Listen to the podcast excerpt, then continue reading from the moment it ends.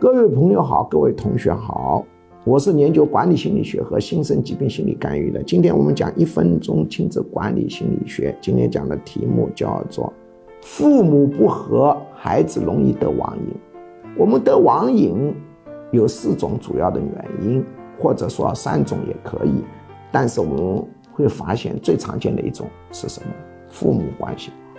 为什么父母关系不好，造成孩子安全感不足，所以他就要膨胀自己的安全感，但是实际上啊又不敢真的去行动，怎么办？就在网上显得很厉害，打打杀杀。